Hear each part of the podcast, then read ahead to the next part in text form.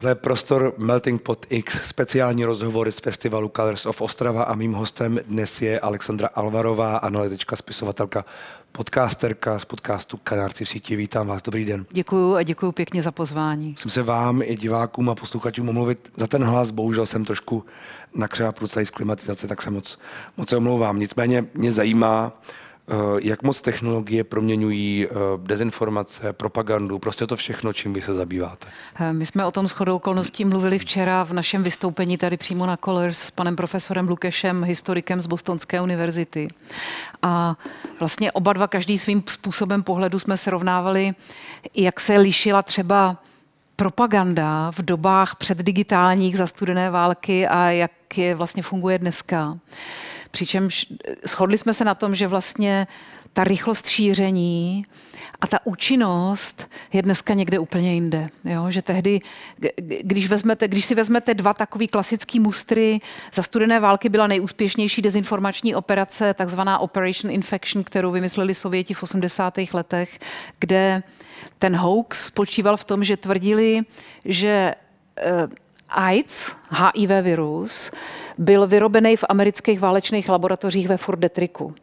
A ta operace jim trvala zhruba 6 let, někdy od 82. do 86., kdy jako postupně přes takzvanou information laundering nebo resource laundering, to znamená vyprání zdroje, eh, přemysťovali po celém světě, aby už si nešlo poznat, odkud ta informace je, přes indické noviny, přes východoněmeckého biologa Segala, přes africké noviny. A tak to jako nechali tancovat po světě 6 let, až to dorazilo do Ameriky.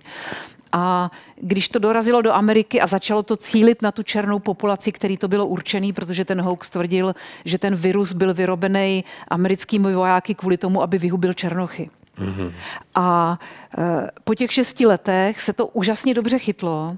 Ladislav Bitman, český špion, který utekl do Ameriky a specialista na dezinformace, odhadoval, že ten zásah tohohle toho jediného, tyhle operace jediný, byl stovky tisíc Američanů a že to bylo hodnocený jako vysoce úspěšná operace. A teď, když to porovnáte, tak e, na začátku covidu vzniklo video, dezinformační video, které se jmenovalo Plandemic to v sobě jako inkorporovalo velmi podobný narrativ, ale spoustu dalších bylo založený na tom pověstným zrníčku pravdy obalený spoustou pokřiveného kontextu, kde vědkyně Judy Mikovic, podobně jako kdysi před x lety jako Psegal, eh, tvrdila, že vlastně je to s tím covidem celý úplně jinak a prostě tak jakoby ohýbala pravdu ve všech těch důležitých kolínkách, aby z toho vznikla nějaká motanice, ze které budou mít lidi v hlavě guláš. A tohle video mělo za šest týdnů na síti 30 milionů sdílení. A když to porovnáte, tak to je prostě, to jsme někde úplně jinde. My jsme v hyperpropojeném světě a každá akce, která se v tom informačním prostoru stane, je, pokud je maligní, tak to, co dřív bylo jakoby zlomyslný, je dneska smrtící. Mm. Protože ta účinnost je děsivá. Je to rychlý, eh, vždycky si to najde nějaký posluchače a ten současný informační prostor díky tomu, čemu Šošana Zubov, ekonomka, která napsala knihu eh, kapital, Slídící kapitalismus nebo kapitalismus dohledu, bylo to přeložené do češtiny, tak ona tomu říká, že vla, no ona tvrdí, že vlastně my, jsme, my se pohybujeme ve velice nepěkný fázi kapitalismu, kde vlastně řídícím zdrojem biznisu v celé naší společnosti je těžení psychologických dat o každém z nás. A proto ty nejbohatší společnosti na světě jsou ty, kterých vytěžejí nejvíc. Google, Facebook, Twitter, Apple, eh, Apple tolik ne, eh, Amazon, prostě ty obři v Silicon Valley a oni ovládají perfektní znalosti o každém člověku, který se zdržuje na síti. Jsou schopní pomocí vysoce schopných analytických softwarů v reálném čase vyhodnocovat, jak se rozhodneme v příštích minutách, co jsme za psychologický typ, jaký máme slabiny a odhadovat pomocí těchto analýz, jaký jsme třeba, jestli třeba patříme do té skupiny, která utrpěla nějaký trauma v dětství, nebo jestli patříme do, lidí, do, do skupiny lidí, který trpějí, já nevím, takovým tím šopaholismem, jo? nebo jestli třeba naším životním drivem je strach o děti jo? u maminek, nebo prostě tohle všechno tam je, tyhle ty drobnůstky to tam napadá z těch našich každodenních akcí na internetu, z těch kliků, z těch lajků, z toho, jak se rozčílíme a oni s tím umějí brilantně zacházet. A tahle ta znalost, o který se dneska málo ví, protože všichni si myslí, jo, sociální sítě, to je takový to, jak tam si tam vyfotím v oběd. Kde pak? To není pro nás. My tam jsme vlastně jenom ten těžený materiál. To je pro lidi, kteří obchodují s datama. A v tom hmm. je obrovská moc ukrytá. A to je vlastně ten rozdíl. Takhle technologie proměnily naše životy. Bohužel zatím se zdá, že k horšímu a umělá inteligence, která do toho teď nějakým způsobem přichází. Někdo říká, a já jsem tu mluvil se Sarou Polak, což je člověk, který se umělé inteligenci věnoval, a ona říká, je to spíš nafouknutá bublina teď, v tuhle chvíli. Ano. Ale kdo ví, kde to bude za, za pár let. A taky to něco dělá. Přesně tohle to zase říká třeba Josef Holý, můj parťák v podcastu Kanárci v síti, který je specialista na umělou inteligenci a algoritmy sociálních sítí. A my to tam teď v tom podcastu sledujeme, jak se vlastně vyvíjejí ty narrativy kolem té e, umělé inteligence, že jedni říkají, prosím vás, neblázněte, je to jenom software, e, je kolem toho spousta hype, všechny nás to tady zabije, říkají ty druhý. Jo, čili těch názorových proudů se rychle vyostřilo několik paradoxní na tom je, že samotní tvůrci těch, těch největších společností, jako třeba Sam Altman a tyhle, ty, to jsou ty, který strašejí nejvíc, jo? který prostě říkají, to by mohlo špatně skončit, nechte nás to, prostě důvěřujte nám a tak. Ale když se nad tím tak zamyslíte, tak vlastně co ty společnosti dělají? Za prvé, chtějí okolo toho vytvořit velikou reklamu a velikou hmm. sdílenost, aby se o tom mluvilo. O čem se nejvíc mluví? O tom, čeho se bojíme. Že jo? To je první věc. A druhá věc je, že tyhle společnosti mají Eh, samozřejmě, jako měl kdysi Facebook, zájem na tom, aby je nikdo nereguloval. A je jasný, že umělou inteligenci regulovat musíme nějak legislativně, normativně, prostě musíme pro ní vytvořit pravidla. Tak oni chtějí být u toho a pokud možno s předstihem říct, nechte nás to zregulovat a navrhnout si sami ty regulace, mm. protože my to dobře známe, my vás zachráníme, mm. všechno bude v pořádku a to je ten obchodní stav, do kterého oni se chtějí dostat. To je obchodní Proto... stav, do kterého jsme se ostatně dostali s těmi... Se sociálníma sítěma, ano. sociálními ano. sítěmi do jisté míry. Ano, a Tedle teď vlastně replikujeme tu samou chybu v oblasti AI, tak předtím bych chtěla varovat. Na druhou stranu, jaká jiná, jak jinak to udělat?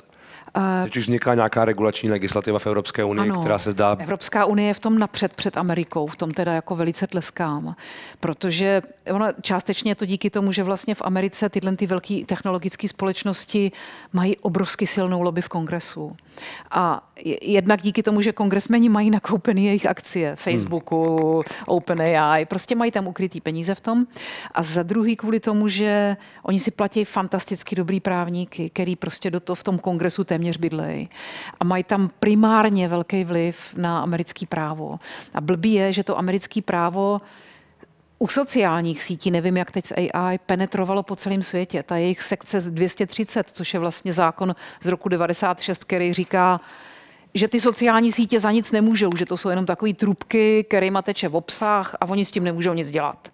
A tenhle ten zákon 230 se vlastně pomocí biznisových tlaků prosadil po celém světě. Všichni to převzali hmm. a všichni říkají, no to nejsou média, oni jenom, oni nic, oni muzikanti.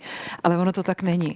Tak bylo by dobře a Evropská unie už se zdá se jako poučila z tohohle toho průšvihu, takže chtějí být napřed a vlastně pracují s poradcema, s technologama, s expertama, špičkovými věcema, aby prostě stihli udržet krok. A to si te, myslím, že je dobře. Teď se bavíme spíš obecně, ale zároveň pokud už víme o tom, co v tuhle chvíli ty jazykové modely dokáží a jak dokáží imitovat hlas, imitovat do jisté míry obraz, být tam tolik ne, ale ten hlas podle všeho už docela obstojně a text samozřejmě, tak eh, je tohle něco, co je ehm, skutečné nebezpečí pro různé vlivové operace, pro dezinformace, pro propagandu, samozřejmě pro různé skemy a tak dále.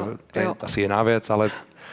Eh, určitě ano. A já, za mě osobně já jsem člověk, který se už strašně dlouho zabývá informační válkou a propagandou. A pro mě osobně je největší nebezpečí nástupu in, umělé inteligence ani ne tak v tom, jakoby obrovské množství, který v tom té rychlosti, ale především v něčím, co už teď ukazuje, co se ukazuje v testech. A to je neuvěřitelná persuazivnost toho jazykového Přesvědčivost. modelu. Přesvědčivost. On ten jazykový model dokáže přesvědčit člověka líp než druhý člověk. To znamená sformulovat text tak, bez, když odhlídnete od Twitterbotů, facebookových skupin, řetězových e-mailů, všech těch metod šíření, který, s kterými se propaganda šíří a vemete jenom konstrukci toho textu, tak ten jazykový model skonstruuje přesvědčivější text, který líp zapůsobí, ku podivu i třeba zdrženlivější. My teď jsme hodně zvyklí na takový ty emoční texty jako hmm. vlastenci, nenechte se opít rohlíkem, jo? takový ty prostě 60 vykřičníků. Ale ta AI umí udělat ten text, který je tak jako smooth, já nevím, takový jako hladce plyné. Takový průměrný možná, Takový ne? průměrný, příjemný. A on má ku podivu velkou schopnost se jako dostat lidem pod kůži. To je v tom, vidím jako větší nebezpečí, než v těch technologiích, které se motají kolem toho, jako kolem rychlosti šíření, kolem fake videí, kolem hmm. napodobování hlasu. a No jak tak. může být tohle zneužito? K čemu vlastně tohle je? Je přesvědčivý, dobře? A co s tím? Eh, ten, když máte účinný text, takhle, za studený války nejlepší na šíření dezinformací a nejdál se dostali Sověti díky brilantní znalosti psychologie a kontextu. To znamená, že výborně věděli, kde, musí, kde se vám chytí jaký narrativ a jaký hoax a proč, jako kulturně. Kdo, co ta kulturní bublina, nebo co ten národ, nebo ta komunita, nebo ty noviny udělají, jestli řeknou, a to je nějaká blbost, anebo vždycky jsme si mysleli, že je to pravda. Jo? Oni to uměli ušít tak, že to přesně zapadlo, jak říkal můj dědeček, jako prdel na hrnec, pardon. Čili že věděli prostě, ke komu mluvějí. Jo? A ta AI tuhle tu schopnost má taky.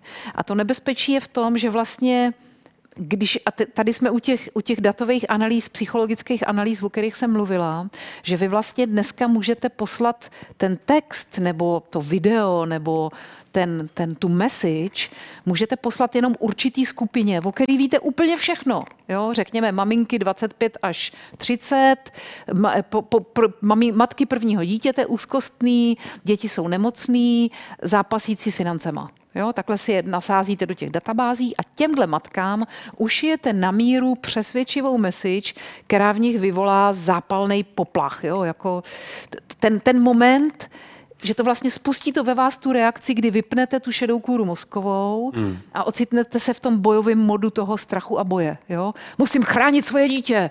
To je ten moment, něco strašně starého v nás řekne tomu neokortexu, tady jde o hodně, nepřekážej. Hmm. Jo? A co s tím?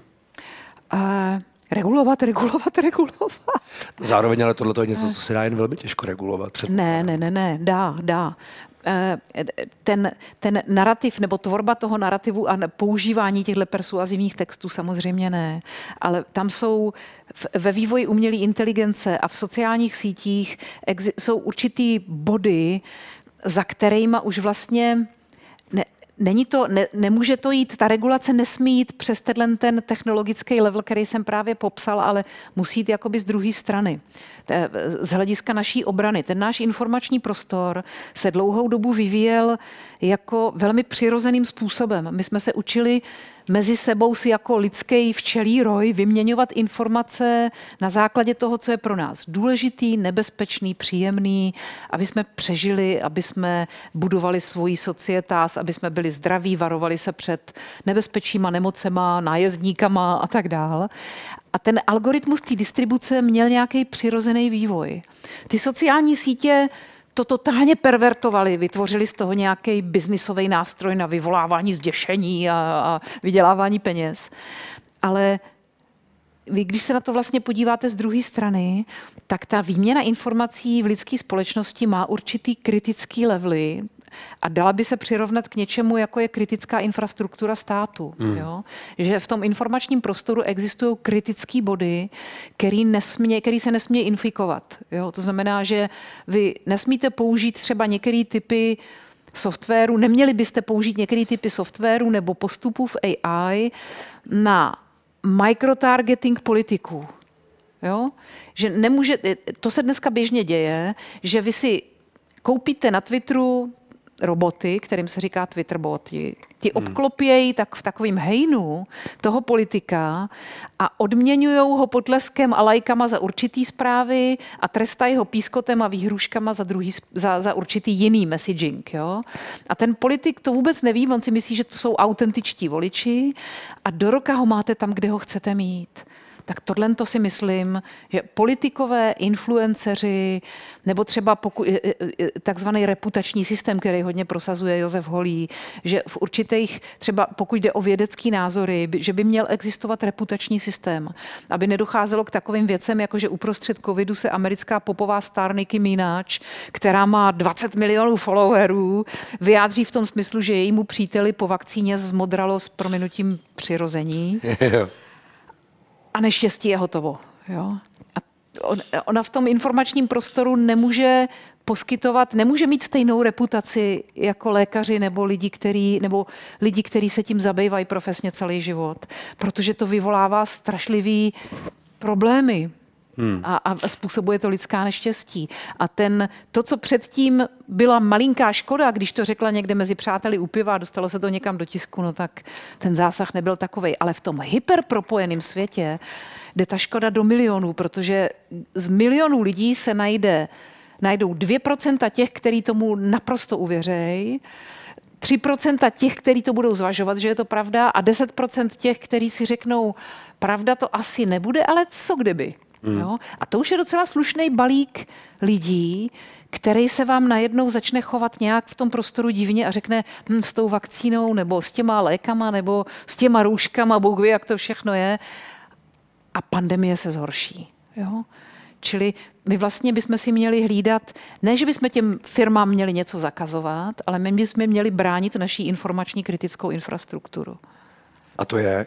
Ta informační kritická a, infrastruktura je co média, nebo? Eh, já si myslím, že teď jsem řekla politikové, média, klasický média, jako jste vy, jako je třeba eh, televize, ty, ty předdigitální média, jo, kdy se vlastně, vy, vlastně televize, rozhlas a hybridní média a tisk se staly absolutně závislí na sociálních sítích v tom, že pokud správně chytějí tu vlnu, tak ta sociální sítě odmění sdílením a pomůže jim k většímu dosahu. Hmm.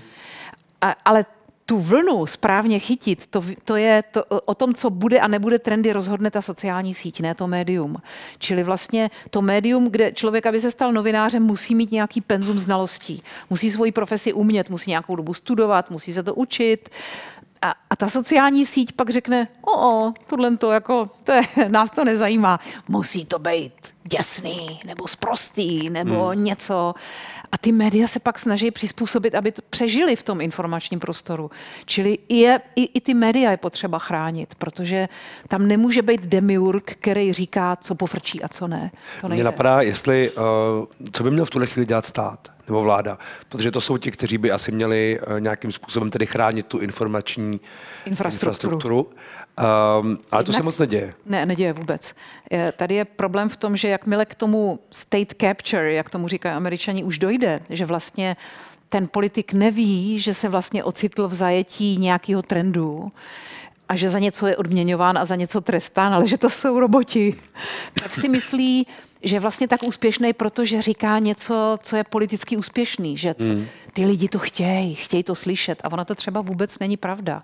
A on se najednou, ocine, on se najednou utrhne od reality a pluje někam daleko, kde žádný voliči nejsou, ale on to neví. Čili je v jeho nejlepším zájmu vlastně dostat ten informační prostor zpátky tam, aby měl reálný vliv na reální lidi, který ho pak reálně zvolej. Ono totiž může dojít k tomu, že on si myslí, že říká něco, za co bude odměněn voličskými hlasy u voleb, ale ono to tak vůbec nemusí být. A tohle, čili... jsou, a tohle jsou tedy reálné věci, které se dějí politikům. Které se dějí právě Asi tady a teď. ve Spojených státech. Nejenom, po celém světě, i v České republice. Skutečně? Ano i v České republice. Čili myslím si, že je v bytostném zájmu každého politika, aby se podíval trochu na zoubek toho a podporoval Evropskou unii v tom, jak chce regulovat sociální média, protože ten vztah s realitou je důležitý i pro toho politika. On nepřežije jedno volební období, když se nechá takhle jako nadžnout těma, těma, eh, a to nemusí být jenom Twitter boti, to můžou být různý jiný vlivy, ale prostě, když se utrhnete od reality a necháte se pošupovat směrem někam, kde si myslíte, že je většina davu a ona tam žádná není, hmm. tak vás to pak může strestat ve volbách, protože nedostanete dost hlasů. A jste optimistická v tom ohledu, že tohle se stane? Uh, u nás zatím moc optimismu, důvodu k optimismu nevidím. Ale, jak už to tak bývá, ten trend vždycky přichází z velkých států a ve Spojených státech už se vlastně zápas o tohle to vede. Začal se i ve Velké Británii, kde se jako nějakým způsobem po Brexitu dochází k vystřízlivění toho, ježi, co se nám to stalo, máme ekonomické škody. Eh, v Kanadě tohle to už se, už se o to snaží dávno, protože tam vlastně nedošlo k tak tvrdému ataku na jejich demokracii jako ve Spojených státech a v Británii. Takže z těchto těch velkých států na to nám to sem postupně jako dopadne. A já tomu já pevně věřím. Ale zatím, teď a tady moc důvodu k optimismu hmm. nevidím. A když jsme se bavili o té nové technologii, eh, možná i o té umělé inteligenci, prostě o těch věcech, které jakoby přicházejí, hmm. tak eh, to, ty už vidíme použité. Vidíme je například použité v souvislosti s válkou na Ukrajině. Vidíme Vidíme něco, nebo v Americe, nevím, blíží se volby, možná, že něco podobného? E, já si zatím, ne, to by vám asi odpověděl Josef Holý, protože ta umělá inteligence není tolik moje parketa. Já jsem v podstatě člověk, který rozumí politice, propagandě a politickému marketingu. No a když Ale, se, v tom případě, no. když se vrátíme k těm, k těm, k těm uh, Spojeným státům, kde se blíží volby, ve kterých se znovu zřejmě utká Donald Trump s uh, Joe Bidenem. Já si myslím, že Donald Trump už v tom souboji nebude. Skutečně? Myslíte si, že to bude Ron DeSantis? přesvědčená. A proč? Ron DeSantis bude silnější? E, já si dokonce myslím, že ty primárky nevyhraje ani Ron DeSantis. A e, právě proto, že a tam je někdo třetí v tuhle Donald Trump bude ve vězení, Ron DeSantis e, přichází v tuto chvíli o sponzory, což je velice zajímavý nový jev, asi měsíc.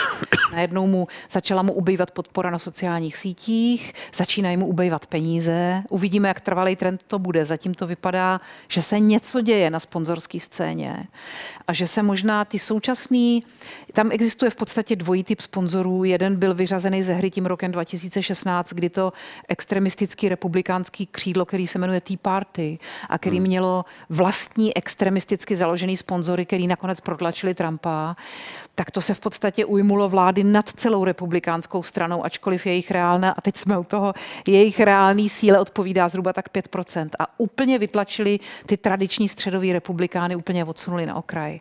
A ty tradiční středoví republikáni a jejich sponzoři se teď snaží o comeback. A plus tohle křídlo pořád ještě existuje, ale hledá, už jsou chytrý a vědí, že by to možná po druhý s typem kandidáta, který už má prokazatelný vazby na uh, Rusko, ruskou mafii a problémy se zákonem, jako je Trump. Spekulativní vazby na Rusko, jako je, Don, jako je DeSantis a nebo jiný typy kandidátů, že by to prostě nemuseli dát, takže možná, že se budou povohlížet hmm. po někom úplně jiným a že budeme ještě překvapený. A vy si myslíte, že Donald Trump bude ve vězení? Mysl, jsem o tom pevně přesvědčená. V, v Pokud těch... teda do té doby náhle nezemřet, ale spíš si myslím. A v které z těch kaus? Uh, On v tuto chvíli má na krku už nejenom 37, ale další body obžaloby, z nichž ten nejva, nejzávažnější je špionáž.